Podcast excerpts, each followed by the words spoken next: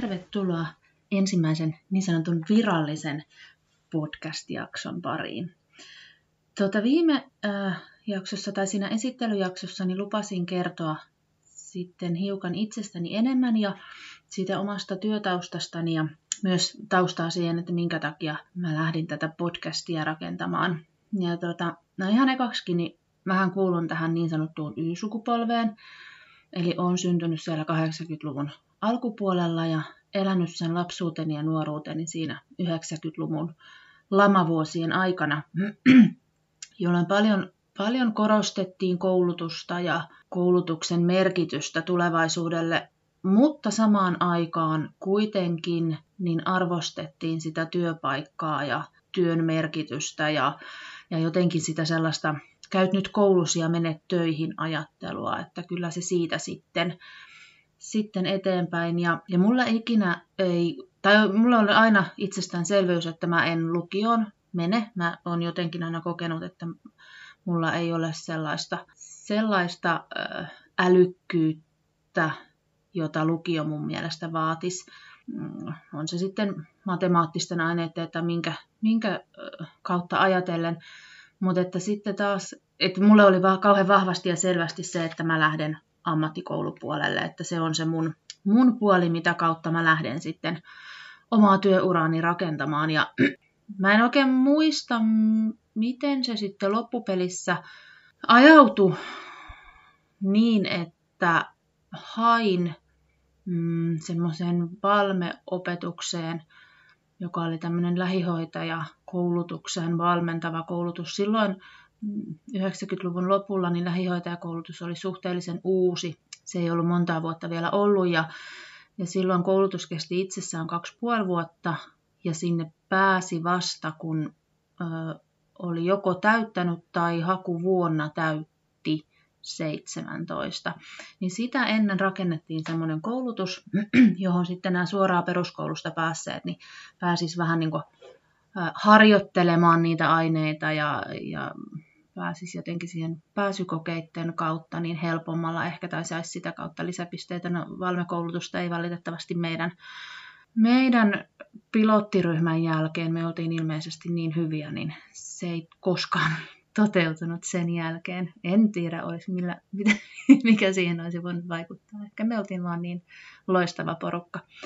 Mutta tuota, 2000-luvun alussa kuitenkin valmistuin niin sanotusti pääaineena, niin tai silloin puhuttiin, ei puhuttu niin syventävistä opinnoista, silloin vaan oli, mä en oikein muista, miksi niitä puhuttiin, miten ne niin valittiin, mutta oli, oli eri aloista, mistä sitten pystyi sen puolen vuoden sen, niin oliko se perehdytys tai syvent, syventävät opinnot tai joku tämmöinen, niin, niin sieltä Mulla oli kauhean selkeä, että mä haluaisin niin mielenterveyskriisiä päihdetyöhön, mutta sitten koska tuo päihdepuoli tuli aika lähelle, lähelle omaa perheelämää, useammaltakin kantilta, niin se, se jotenkin sitten siinä matkan varrella syystä tai toisesta jäi pois ja, ja mä sitten valitsin sairaanhoidon ja huolenpidon tietäen jo silloin, että mä en todennäköisesti koskaan tule tekemään sairaalassa töitä. Se, se sairaalaympäristö ja sairaalamaailma ei koskaan ollut sellainen, että mä olisin kokenut sitä mitenkään omakseni. Mutta joka tapauksessa sieltä silloin valmistuin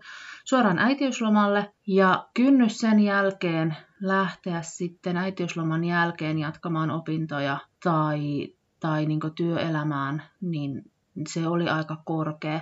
Jotenkin mä vielä ajattelin, ja, ja jotenkin mun mielestä siihen aikaan vielä oli kauhean vahvana ajatus siitä, että mm, jos et ole käynyt lukiota, niin, niin periaatteessa sun jatko-opinnot on siinä, että täytyisi olla jotenkin mahdottoman hyvin pärjännyt siellä ammattikoulupuolella, että johonkin ammattikorkeeseen tai sairaanhoitajaopintoihin mihinkä tahansa niin pääsisi. Ja silloin tuntui jotenkin käsittämättömältä, että olisi voinut vaikka lähteä, lähteä jotain kätilöopintoja tai muita, muita sitten niin opiskelemaan. Että se, se oli jotenkin niin se ajatus, oliko se sitten omassa päässä vai oliko se sitten annettiin ymmärtää, että, että se on oikeastaan niin siinä, kun te olette tämän lähihoitajakoulun, että teistä nyt tuli, tulee tämmöisiä niin perushoidon työntekijöitä, että sinne, sinne. Ja se, se oli jotenkin kauheasti silloinkin jo louhkattiin sitä, että lähihoitajista ja hoitajista tulee olemaan pulaa 2010-luvulla ja ja pitää vaan nyt niin vanhuspuolelle ja vanhushoitajista on pulaa ja se on se, sieltä saatte aina töitä, että, että jotenkin niin sitä fokusoitiin jo ja markkinointiin niin lähihoitaja perus, perushoidollista työtä niin sinne vanhuspuolelle silloin jo. No joka tapauksessa mä sitten, äh, sen äitiysloman jälkeen mä olin sitten perhepäivähoitajana, kokeilin sitäkin hommaa ja sitten opiskelin itselleni tuon lasten ja nuorten puolen koulutusohjelman. Ja tota, siinä välissä oli koulutus jo muuttunut kolmivuotiseksi, eli sitten tämä syventävä olikin vuoden.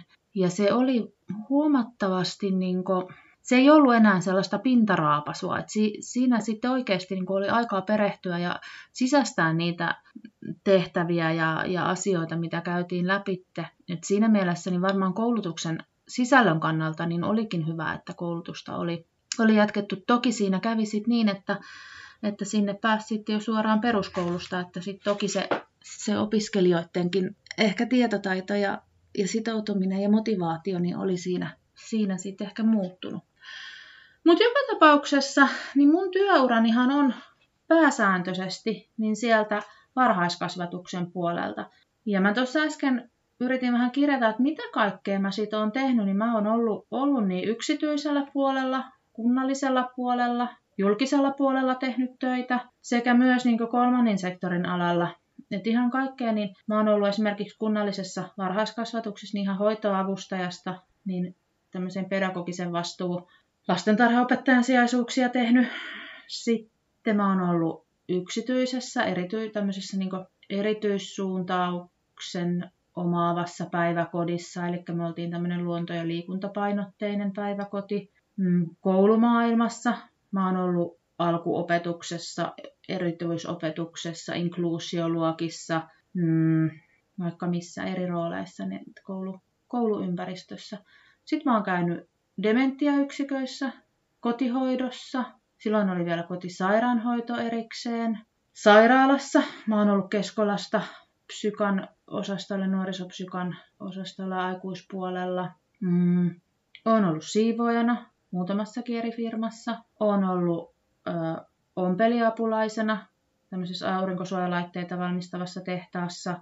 Tällä hetkellä toimin isossa tuotantotehtaassa. Öö, on siis niin kuin, on ollut sijaisuuksia, on, on ollut päivän sijaisuuksista useamman kuukauden sijaisuuksiin, on ollut määräaikaisuuksia, sekä on toiminut ihan toimessa. Eli mä jotenkin koen, että mulla on aika paljon eri aloilta eri näkemyksiä, että ehkä niinku semmoista työn johdollista roolia tai sitten semmoista toimihenkilö, asiantuntija roolissa, niin en, en ole ollut. Että ne on, on eden, niin podcastinkin nimen mukaan, niin ne on niin tämmöisiä duunaritöitä, mitä mä oon sitten kuitenkin tehnyt aina. Tosi upeita kohtaamisia ollut, ihan mahtavia työyhteisöjä, valtavan upeita työkavereita, joiden kanssa on saanut tehdä töitä, heidän niin käsittämättömän ammattitaito, mitä on ollut, kuinka paljon on saanut oppia, oppia heiltä ja, ja niin nähdä, miten eri työyhteisöissä toimitaan. Mulla on ollut työyhteisöissä, mulla on ollut yksi työkaveri, ja sitten mulla on ollut työyhteisöissä, jossa mulla on ollut melkein 400 työkaveria ja kaikkea siltä väliltä. Ja on erilaisia tiimejä ja ryhmiä ja osastoja ja, ja vaikka ja mitä. Niin se on kyllä mä koen, että se on ollut aika lailla rikkaus. Rikkaus ja semmoinen nähdä sitä monimuotoisuutta ja sitä, sitä semmoista osaamista eri kantilta. Mutta mikä siinä on myös, niin kun on paljon kohtaamisia, niin eihän ne aina mene, niin sanotusti strömsössä tai ei mene aina niin maaliin. Et toki siellä on sitten sellaisia kohtaamisia, joista puolin ja toisin on tullut erimielisyyttä, on paljon väärinymmärryksiä, puolin ja toisin, on tosi paljon ollut pahaa mieltä, on, on ollut jopa huonoa kohtelua, tosi epäasiallista kohtelua, on ollut jopa työpaikkakiusaamista. Kaiken näköisiä ristiriitoja niin mahtuu kyllä siihen työuraan, mikä tietää yhä historiaa, mitä mullakin on takana. Mutta sitten jotenkin mä oon oppinut matkan varrellani kääntämään ne niin, että ne on mulle kokemuksia. Ja se, että et kyllä niin mä oon monta kertaa miettinyt, omaa käytöstäni ja omaa toimintani, että miten mä olisin voinut toimia toisin. Ja, ja jos mä voisin palata ehkä tiettyihin hetkiin, niin kyllä mä toimisin eri lailla. Että kyllä, kyllä on niin tosi paljon ollut itsessäkin syytä ja semmoista niin kuin, vähän semmoista ehkä pätemisen tarvetta ja itsen nostamista korokkeelle ja, ja semmoista kuvitellut, että ehkä tietää asioista enemmän kuin sit loppupelis onkaan ehkä tiennyt. Joten oppia on tapahtunut, on tullut paljon uutta näkökulmaa, näkökantaa. Olen ehkä oppinut katsomaan niitä asioita, ei aina siitä omasta vinkkelistä. Että, että mä koen ehkä tällä hetkellä semmoisen, että mä toivon, että mä pystyisin aika objektiivisestikin, en toki aina, kyllä mulla menee tunteisiin ja, ja hyvin vahvoja, vahvojakin tunnereaktioita tänä päivänäkin tulee. Mutta mä toivon, että se on yksi mun vahvuus, että, että mä pystyisin näkemään asioita vähän niin kuin sieltä toisesta vinkkelistäkin. Että se oma, oma kanta ei aina ole se ainoa totuus, mikä ehkä niissä tilanteissa on omasta mielestä. Sitä kautta ehkä niin mä oon myös ruvennut tässä vuosien saatossa, ja varsinkin mä tuossa kymmenen vuotta sitten, niin mä koin semmoisen monen kuukauden uupumustilan. Se oli osittain työuupumusta, se oli osittain myös, tai sekin on vähän hankalaa, että miten sitä uupumusta, että, että milloin se on, niin kuin, onko olemassa puhdasta työuupumusta tai onko olemassa uupumusta tai milloin se on, on masennuksen puolella, niin musta ne on aika, aika veteen piirrettyjä rajoja, milloin mitäkin määritellään. Mutta ehkä mä puhuisin semmoista yleisestä uupumuksesta siinä tilanteessa, ja nyt siitä voin jo niin puhua ääneen, ja, ja ehkä se on myös semmoinen niin vahvuus, vahvuus, että sen pystyy myöntämään ääneen, ja pystyy myöntämään, että on ollut tänä kevät-talvena niin tosi lähellä, ettei se uusiudu. Mutta siitä ekasta kerrasta oppineena, niin, niin mä en antanut sen mennä niin pitkälle, että mä onneksi reagoin niihin hälytysmerkkeihin, mitä mun ympäristö rupesi, rupesi mulle niin vihjailemaan siitä mun käytöksestä ja toiminnasta ja, ja osasin, osasin niin itse puuttua ja muuttaa sitä, että se ei mennyt. Mutta sen kymmenen vuoden takaisin uupumukseen, niin, niin ehkä sen kautta ja se osaksi myös niin sitten vei mua eteenpäin siihen, minkä takia mä oon tällä hetkellä täysin alanvaihtaja. Eli teen, teen ihan eri alan hommia kuin mihin mä oon saanut koulutuksen. Jotenkin kun on, on toiminut nyt niin eri aloilla ja eri yhteisöissä, niin mä oon jotenkin, mulla on noussut mieleen sellainen kysymys, että miten, miten näillä eri aloilla sitä olevaa osaamista, niin, niin et, et miksi se on kauhean lokeroitua? Et miksei sitä hyödynnetä laaja-alaisemmin? Miksei me jaeta sitä tietoa? Miksei me lisätä sitä, sitä osaamista yli niiden lokerikkojen? Et miksi meillä on, on niinku aika vahvatkin semmoiset tietynlaiset siilot meidän osaamiskenttien välillä? Koska kuitenkin semmoiset samanlaiset lainalaisuudet kaikissa työyhteisöissä, niin ne ihmisethän siellä on, jotka sitä työtä kuitenkin tekee ja, ja on päivittäin toistensa kanssa tekemisissä, vaikka se tapahtuisikin niin digitaalialustan kautta tänä päivänä etätöissä, niin silti ne ihmiset tekee sitä työtä ja ollaan sitä vuorovaikutusta ja käydään niitä keskusteluja, niin se jotenkin, niin kuin, ne, ne kuitenkin niissä on kaikissa niin sit niitä samoja asioita. Ja samoja asioita pyöritellään ja samoja asioita ihmetellään. Uupuminen ja siitä toipuminen, niin ne muokkas mun omaa ajattelua aika paljonkin. Ja se hyväksyminen, että mä en tiedäkään kaikkea, mä en osaa kaikkea, ja sen mun oman ammattiidentiteetin ja yleisesti semmoisen mun oman olemassaolon kyseenalaistaminen, että kuka mä oon, mitä mä teen, mitä mä tiedän, mitä mä osaan, mitä mä haluan osata, mitä mä haluan tehdä. Niin jotenkin semmoinen vahva halu yleisestikin niin tietää asioista ja semmoinen kauhean muutoshalukkuus olla, olla mukana, tietää asioita, kokeilla, kehittää, oppia, toistaa ehkä joskus niitä virheitä. Et mä oon joskus sanonut tosi, tosi, tosi kauan aikaa, varmaan nyt 30 vuotta sitten, niin mä silloin sanoin, että vitsi kun voisi olla joskus semmoinen projektityöntekijä, että tekisi vaan niin aina pari vuotta jotain. Ja sitten, että saisi niinku ihan täysiä antaa kaikkensa siihen, ja sitten se olisi valmis, ja sitten lähtisi kohti jotain uutta. Että jotenkin semmoinen niinku, se puuduttava arki, puuduttava toistaminen, rutiinit, niin ne on ollut ehkä mulle aina vähän semmoinen niskakarvoja nostattava joku semmoinen juttu.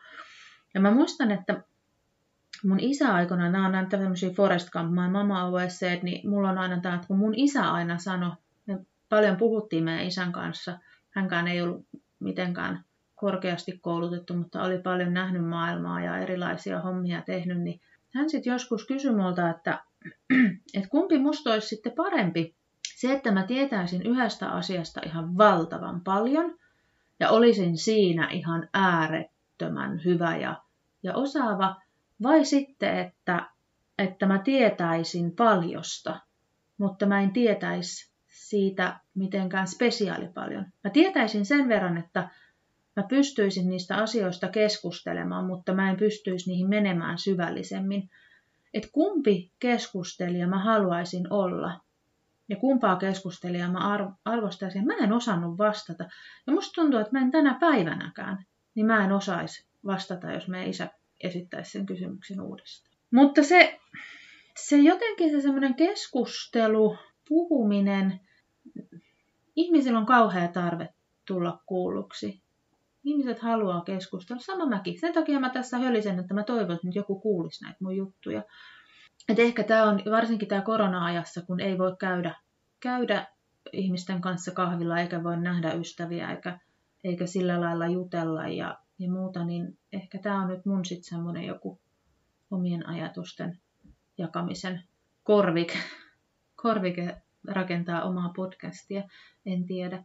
Niin, niin mulle jotenkin silloin tuossa 2019, niin, niin mulla tuli semmoinen vitsi, kun joka organisaatiossa olisi tämmöinen nojatuolinurkka.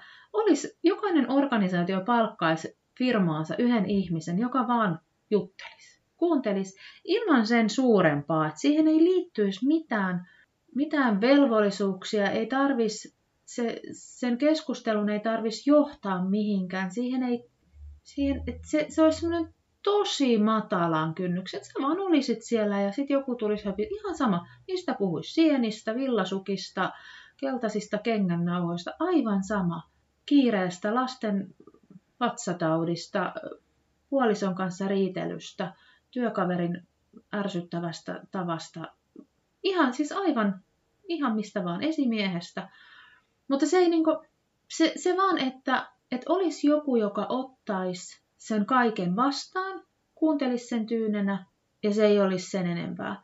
Se ei olisi terapiaa, se ei olisi mitään ratkaisukeskeistä mitään sen suhteen. Se, se olisi vaan.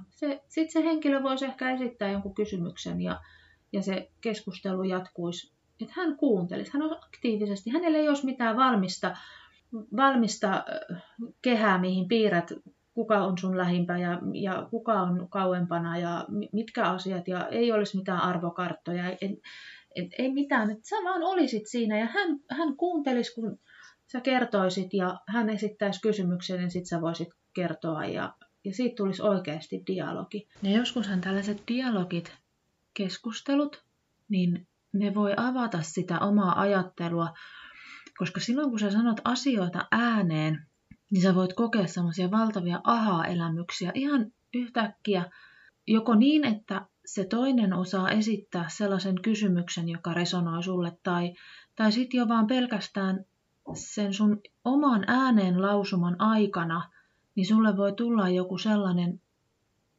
hetki, että sä ehkä ymmärrätkin jonkun toisen näkökulmaa siinä tilanteessa tai, tai sä jotenkin niin saat avattua sitä omaa ajattelua ehkä laajemmin siitä omasta kuplasta isommaksi.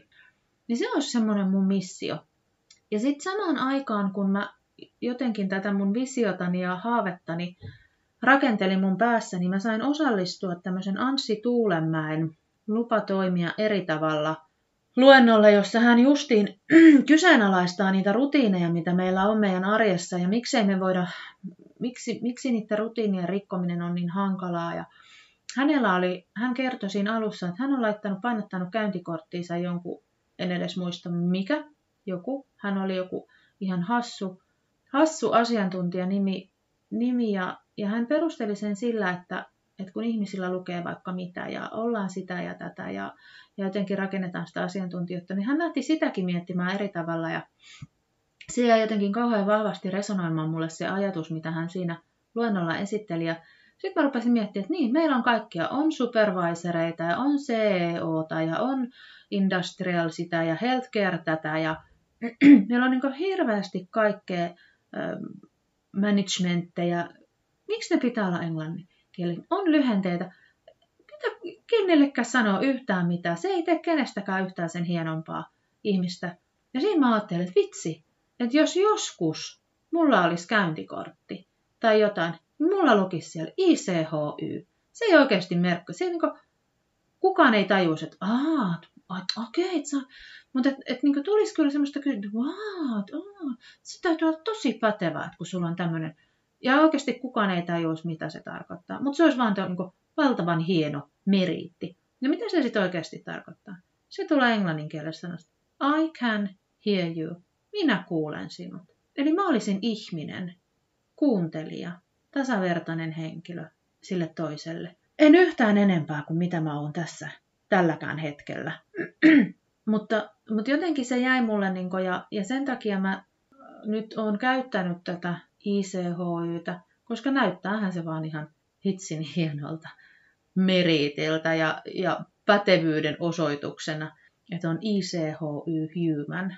Ja tota, mutta tämä mun nojatuolinurkka ICHY-ajattelu, niin ehkä sai sitten, se jäi taka-alalle, mutta samaan aikaan mä sitten huomasin siinä, mä ajattelin, että kyllä mä oon tosi tyytyväinen mun työhön, niin kuin olenkin, ja, ja tykkään mun työstäni tällä hetkellä. Mutta sitten mä ajattelin samaan aikaan, että alkoi tulla esimieskyselyitä ja johtamiskyselyitä ja, ja kaikkea. Ja sitten mä niin kuin, että kun mä en oikeasti tiedä siitä johtamisesta yhtään mitään. Että miten mä voin arvioida jotain sellaista, mitä mä en tiedä.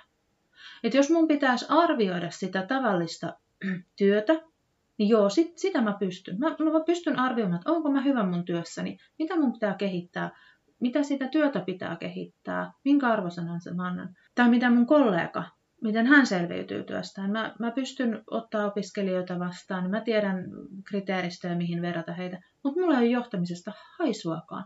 Mulla ei ole minkäännäköistä tietoa, mitä esihenkilön työnkuvaan kuuluu, mitä, hänen, mitä johtajalta odotetaan, mitä, mitä hänen niin tehtäviinsä kuuluu. Ja ja sitä kautta mä lähdin sitten tutkimaan kaikkia, kaikkia johtamisjuttuja ja, ja että mä saisin niin semmoisesta niin organisaatioista jotenkin sitä vähän raotettua sitä verhoa sinne toiselle puolelle. Se oli ehkä se mun ajatus, jotta mä voin ymmärtää, mitä siellä verhon takana tapahtuu. Ja mä löysin Itä-Suomen yliopiston kautta tämmöiset avoimen yliopiston, mm, ne on niin mitähän he on, ne on niin jotkut sivuaineopinnot, mit, miten, siis nehän, niistähän ei tule minkäännäköistä pätevyyttä, ne, ne ei anna sulle minkäännäköistä sen suurempaa asiantuntijuutta tai että siitä, siitä niin kuin, muuta kuin että sä laajennat sitä omaa osaamista ja tietoutta. Et en, en mä ole sen yhtään pätevämpi ihminen yhtään mihinkä. No joo, okei, okay, voin, voin hakea esimiestyötä, mutta esimies työ ei ehkä ole sit se mun juttu kuitenkaan. Mua kiinnostaa työhyvinvoinnin johtaminen, mutta mua ei kiinnosta työjohtaminen. Aika hankalaa. Mutta joo, mutta siis se, että mitä työ- ja organisaatiopsykologia sitten on, mitä mä lähdin silloin 2020 talvella opiskelemaan, niin sehän on kanssa, se kuuluu tähän sarjaan. Wow, kuulostaa tosi hienolta. Yhtään en tiedä, mitä, mitä opintosi sisältää, mutta mutta varmaan jotain tosi hienoa. Ja psykologia itsessään on tieteenala, joka tutkii ihmismielen sisäisiä tapahtumia, niin tunteita, ajatuksia, käyttäytymistä. Se nyt on kaikille ihan tuttua ja, ja ymmärrettävää. Mutta mitä se sitten liittyy siihen työhön ja organisaatioon, se psykologia ja ne tunteet? Se työpsykologia tämäkin on vähän tämmöinen mun karkea ajattelu. Ne on aika lähellä toisiaan, mutta mä jaottelisin sen niin, että se työpsykologia, niin se tutkii niitä työssä tapahtuvia prosesseja. Se tutkii, analysoi ja sisältää työturvallisuutta, työhyvinvointia, kuormitusta työssä, työergonomiaa, mm, kaikkia työn tutkimusmetodologiaa, vuorovaikutusta. Ja sitten taas se organisaatiopsykologia, niin se olisi sitten enemmän sitä niin oppivan organisaation ja sen organisaation rakenteiden ja johtamisen, liiketoimintaympäristöjen ja organisaatiokulttuurin puolta, jota se tutkii ja jota siinä käsitellään eri tieteenalojen kautta.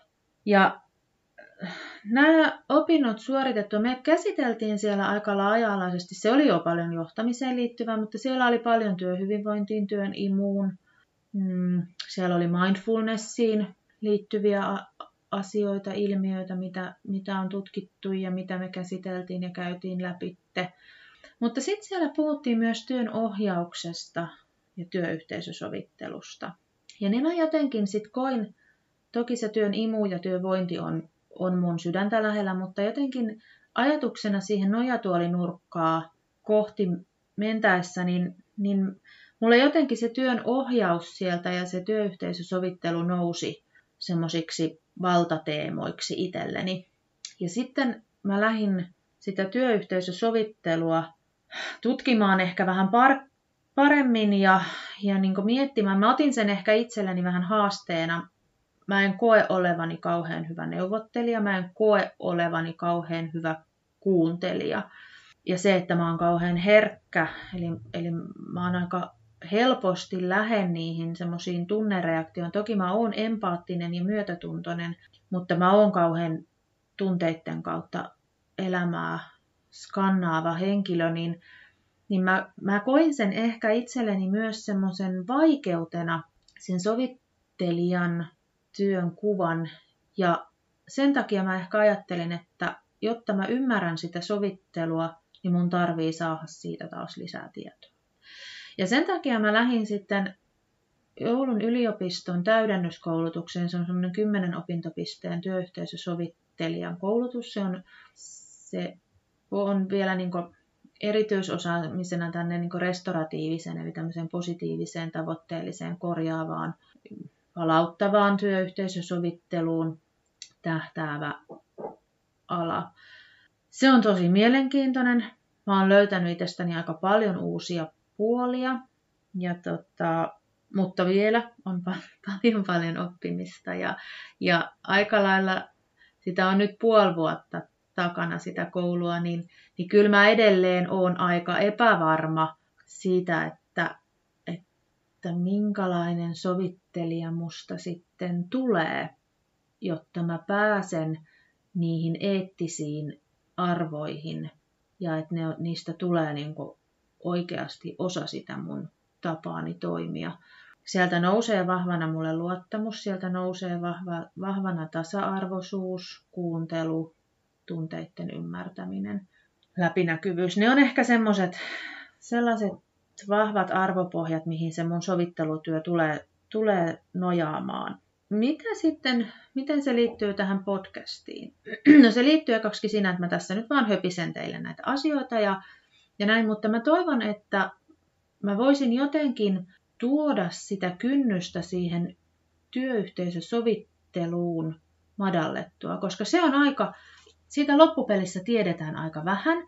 Sitä ei esimerkiksi ole yhteisösovittelusta, ei löydy podcasteja. Jos katsot muutama YouTube-video, voi olla joku luentopohjainen, haastattelupohjainen, mutta eipä siitä ihan hirveästi sit kuitenkaan huudella. Ja se on aika, aika vähän tunnettu organisaatioissa, kun kuitenkin siitä puhutaan yhtenä työn kehittämisen välineenä ja työkaluna. Näihin mun opintoihin kuuluu harjoittelu, ja koska mä haluan olla tämmöinen out of the box ajattelija, niin totta kai mä valitsin sitten sen, en ehkä sitten sen kaikkein yleisimmän vaihtoehdon. Siinä on siis kolme tapaa suorittaa se harjoittelu. Yksi oli se, että, että sä otat jo itsellesi jonkun keissin, oikean sovittelutapauksen, jota sä lähdet sovittelemaan. Toinen vaihtoehto oli se, että sä löydät itsellesi mentorin, jonka mukana sä kuljet ja teet siitä koonnan, siitä sun oppimisesta tämän mentorin avulla. Ja sitten kolmas vaihtoehto oli, että sä voit tehdä siitä kuvitteellisen tilanteen. Ja mä luulen, että siihen ei varmaan hirveän moni tarttunut. Ja sitten mä itse valitsin sen. Se, se, mä luulen, että mä pystyn siinä, tai siis olenkin lähtenyt sitten niin lähestymään siltä, että koska mulla on niin erilaisista työyhteisöistä kokemusta, ja kuitenkin niissä erilaisissa työyhteisöissä on niitä ihan samoja asioita nousee esiin. Siellä on sitä puhumattomuutta ja, ja on sitä ärsytystä. Joku on laittanut tiskikoneeseen kupin kymmenen vuotta sitten ja joku toinen on tullut perässä ja siirtänyt ja joku ei ole sanonut sulle puoli vuotta sitten huomenta ja niitä semmoisia klikkejä, jotka on vaan jäänyt sinne ja sitten ne hiertää ja hiertää ja hiertää ja, ja kukaan ei oikein tee niille mitään, kunnes sitten joku päivä, vähän niin kuin siinä rankkapäiväleffassa, niin kun sulla vaan niin kuin napsahtaa ja sitten sit sä niin kuin oksennat sen kaiken ja sitten onkin niin kuin paketti valmis ja siellä on yksi on toinen ja yksi lähtee itkien ja toinen pahoittaa mielensä ja kolmas ei tiedä kenen puolella se on ja niin kuin, niiden niiden niin arkipäivän haasteiden kautta niin mä lähdin rakentamaan semmoista mielikuvituskeissejä, johon mä keräsin niin kaikkia niitä tapahtumia, mitä niissä yhteisöissä ja mitä mä oon kuullut keskusteluissa, mitä on ollut mun ystävien, sukulaisten, perheenjäsenten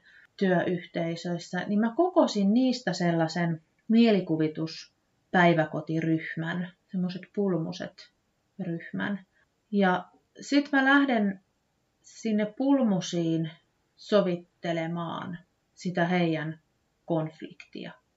Ja mä ajattelin, että, että tota, mä yritin, yritin valita siihen. Siinä on siis viisi työntekijää siinä yhteisössä.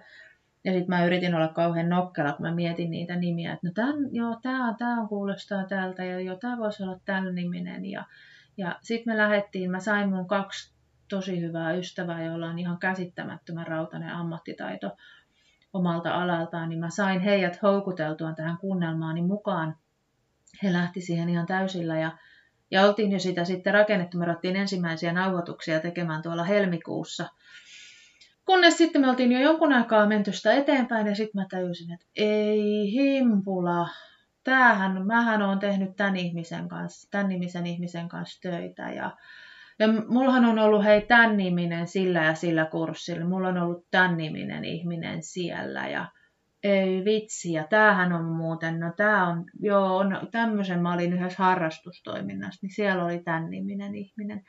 Eli ei mennyt niin kuin Strömsössä sekään, en, en onnistunut, että, että ehkä tässä vaiheessa on nyt jo syytä tuoda esille, että mikäli sinun nimesi siinä keississä esiintyy, niin sillä ei oikeasti ole niin sen, sen case-roolihenkilön nimen ja sen, sen niin todellisuuden henkilön kanssa, niin niillä ei ole mitään tekemistä keskenään, niillä ei ole mitään yhteistä. Enkä, enkä tosiaan ole sitä keissiä rakentaessa niin mitenkään muistanut, että, että mulla on kontakteja ja, ja kosketuspintaa niin tämän nimisten ihmisten kanssa. Ja mä pyydän nyt jo tässä vaiheessa anteeksi, että tällainen moka on tässä käynyt, mutta, mutta tota, joo, me sitä jossain vaiheessa sitten muokattiin, mutta tosi hankalaksi se tulee ja se, se vaikeuttaa todennäköisesti tulevaisuudessa sitten että siellä ruvettiin vaihtamaan ihmisten nimiä ja muuttamaan niitä, niin, niin se tekee siitä himpulan kyllä vaikeaa, vaikeaa seurata sitten, kun se siitä se prosessi ja kuunnelma edistyy. Mutta pahoittelut siitä, siitä sitten. Ei aina voi onnistua. Ei edes joka kerta. Ja tota, niin, niin, tosiaan tämä podcasti ja tämä kuunnelma liittyvät nyt sillä lailla yhteensä, että mä oon tullut siihen tulokseen, että mä haluan juurikin tämän tietoisuuden lisäämisen kautta niin jakaa nämä kuunnelmaharjoittelujaksot tänne podcastin puolelle teidän kuunneltavaksi. Se tietoisuus lisääntyy. Mut joo, tää oli tällainen pölinä tällä kertaa. Ja miten tästä eteenpäin, niin, niin tota, mulla on tilauksessa ihan aito mikrofoni. Toivon, että äänenlaatu tulee olemaan sitten jossain vaiheessa, kun hölinöihin palaan, niin parempi. Ja tota, mutta seuraava jakso tulee avaamaan teille tätä kuunnelmaa enemmän. Eli jo seuraavassa jaksossa niin lähdetään sukeltamaan kohti sitä meidän pulmuset päiväkotiryhmää ja heidän, heidän hyvin haastavaakin tilannetta siellä työelämässä. Mä, mä lähden avaamaan teille sitä ryhmää, mä lähden avaamaan sitä taustaa, miten sitä kuunnelmaa lähdettiin rakentamaan, minkälainen alku, alkutieto teillä kaikilla pitää olla, jotta kun se äm, pulmusille jaettu ensimmäinen virallinen sovitteluprosessin tapaaminen järjestettiin, niin sanottu alkuinfo, niin teillä kuulijoilla olisi se taustatieto hallussa, jotta teidän on myös helppo sukeltaa sinne pulmusten maailmaan ja, ja pysyä kärryllä, että mitä siellä on tapahtunut ja mitkä on ne syyt, miksi siihen saman pöydän ääreen tai siihen saman Teams-palaverin ääreen on silloin alkutalvesta kokoonnuttu. Mutta sen enempää höpinöimättä, niin mulle saa ja toivonkin, että annetaan palautetta. Mut löytää sieltä Facebookista se ICHY Ninni Vilkreen nimellä, IGstä Ninni Vilkreen. Mulle voi laittaa LinkedIniin viestiä Niina Ninni Vilkreeni. Mulle voi laittaa sähköpostia ninnivilkreen.gmail.com ja sitten mä kirjoittelen sitä mun Duunari pohtii blogiani siellä blogi.net-alustalla. Sinne itse asiassa tällä viikolla pompsahti työelämätaidoista ja, ja vuorovaikutuksesta ja tunteesta, niin tämmöisistä justiin haasta, haastavista kohtaamisista, niin pieni blogiteksti. Käy ihmeessä lukemassa. Mutta mä kiitän tässä vaiheessa sua kuuntelusta ja, ja tota, palataan tuossa ehkä parin kolmen viikon päästä niin sitten pulmusten keissin taustatietojen kanssa niin taas lankoille. Ja käy tosiaan klikkaamassa sieltä Spotifyn seuraa nappulasta itsellesi. Duunari pohtii podcasti seurantaan, jolloin sitten sulle aina tulee automaattisesti ilmoitus, kun uusin jakso on saatavilla. Joten ei muuta kuin ensi kertaan.